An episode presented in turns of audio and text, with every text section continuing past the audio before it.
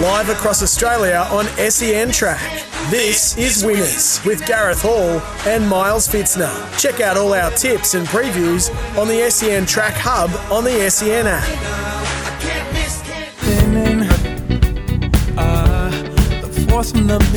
Great to be with you on this Saturday morning. Hopefully, you're enjoying it. We're live from the Gold Coast for the first ever as we get set for the first ever Sunshine Stars yearling sale thanks to Nutrien Equine. Lot of inspections today. Some of the biggest names in Australasian harness racing have arrived on the, the coast for these sales. So we'll catch up with all of the major players as this morning unfolds. We've got um, Jules Valence on the line, of course, on this Saturday morning. Jules always joins us, and we've got this new show that we just started called The Opening Bell as we dissect the markets in Melbourne and Sydney. And it's a Group 1 day in Sydney as we kick off the Golden Slipper Carnival, and the highlight there is the Coolmore Classic for the fillies and mares, Jules. And I find this a really interesting betting race, a handicap race as well. And you've got Anavisto. The best you can get is around what 480 with Sportsbet and Tab for her. Hope in your heart, solid at nine dollars. Hinged has had good support with J Mac to right. I think the best you can get there is around seven dollars with Bet three six five. Um, Ruthless Dames kept safe. Ten dollars is the best that you can get for her. She's a belt has had good support. Um, she's around ten dollars with most betting shops, except for Ladbrokes, where you can get fifteen dollars for her.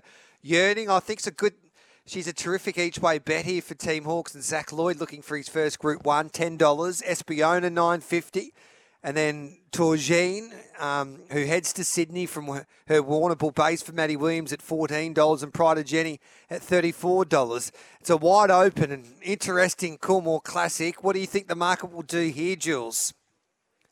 Really honing on the top two, to be honest. Anavisto is solid enough around that you know, four sixty, four dollars eighty. We know it'll roll forward for Nash.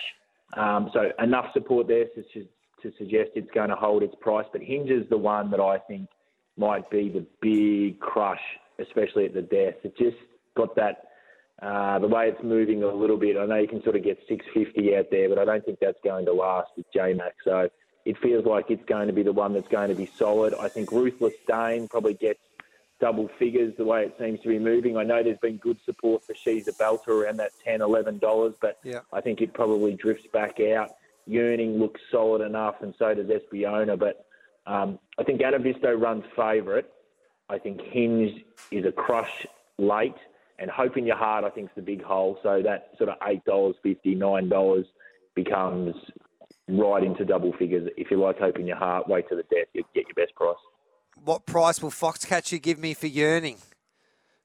Yearning, oh, for you, mate. Um, no, for our, like, what what price do you? I, know, I don't want any favours no, here, Jules. No, no. Look, to be honest, we, we give it a chance um, okay. on the minimum. Just hasn't won for a while, so it's got to go back and do that. But um, we're ten dollars, sort of. We're happy to play market price with it. There's a few that we're happy to take on. Horses like Hope in Your Heart we're going to be clear best in the market. That's a horse that we think we can try and get some money out of. He's got an undeniable chance, and uh, even a horse like Ruthless Dane, who we were with last start, we're probably happy to be double figures in. But we'll be really looking after horses like Hinged. It's the one that uh, we're probably most scared of, where we think the crush will come.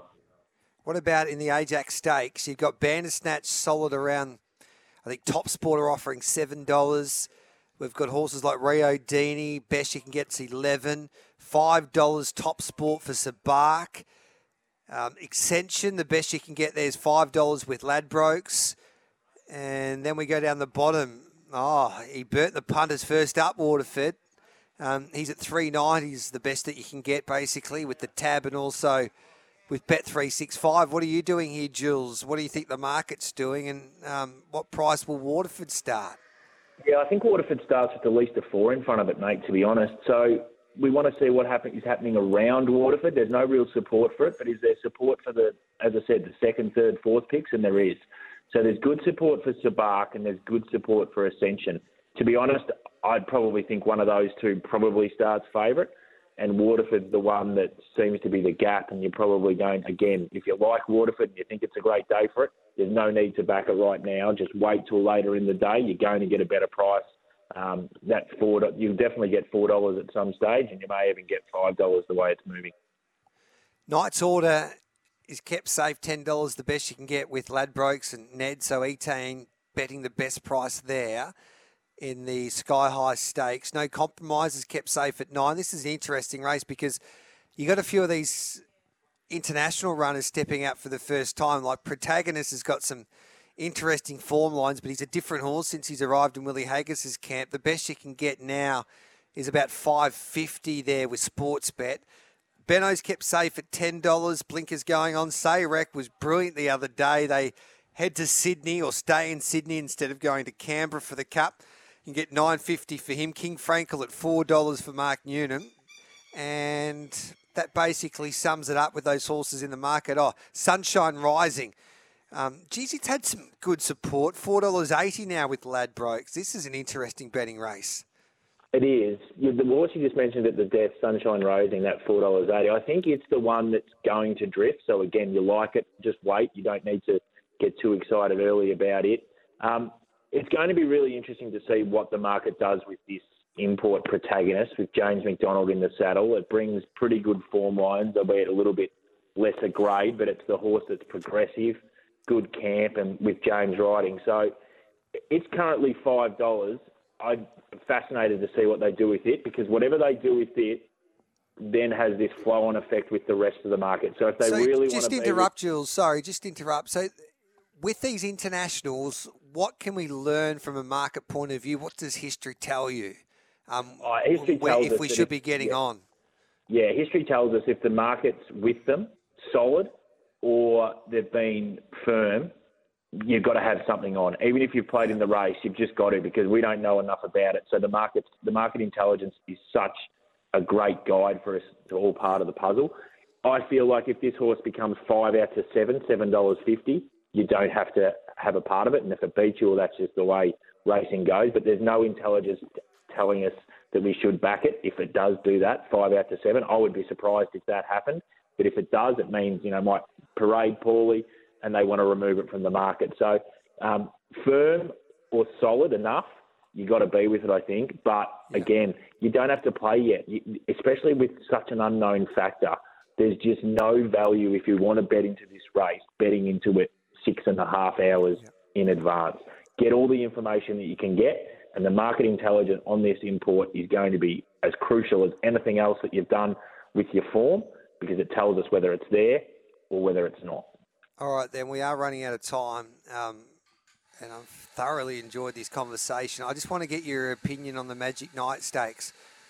Will Steel City start favourite or Blanc de Blanc? Both are, they're basically equal favourites now. Yeah, well, Steel City is as low as 280, would you believe, with Neds, but you still can shop around and get, what, 325 with some shops.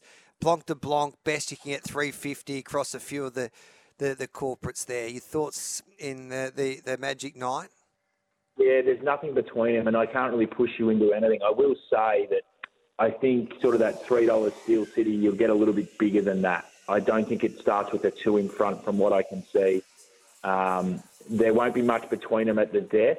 They might want to see those first three races because one's drawn gate one and one's drawn gate 13. So that might have an impact what happens right at the end. But um, no need to get involved at Steel City because I don't think it starts with the two in front.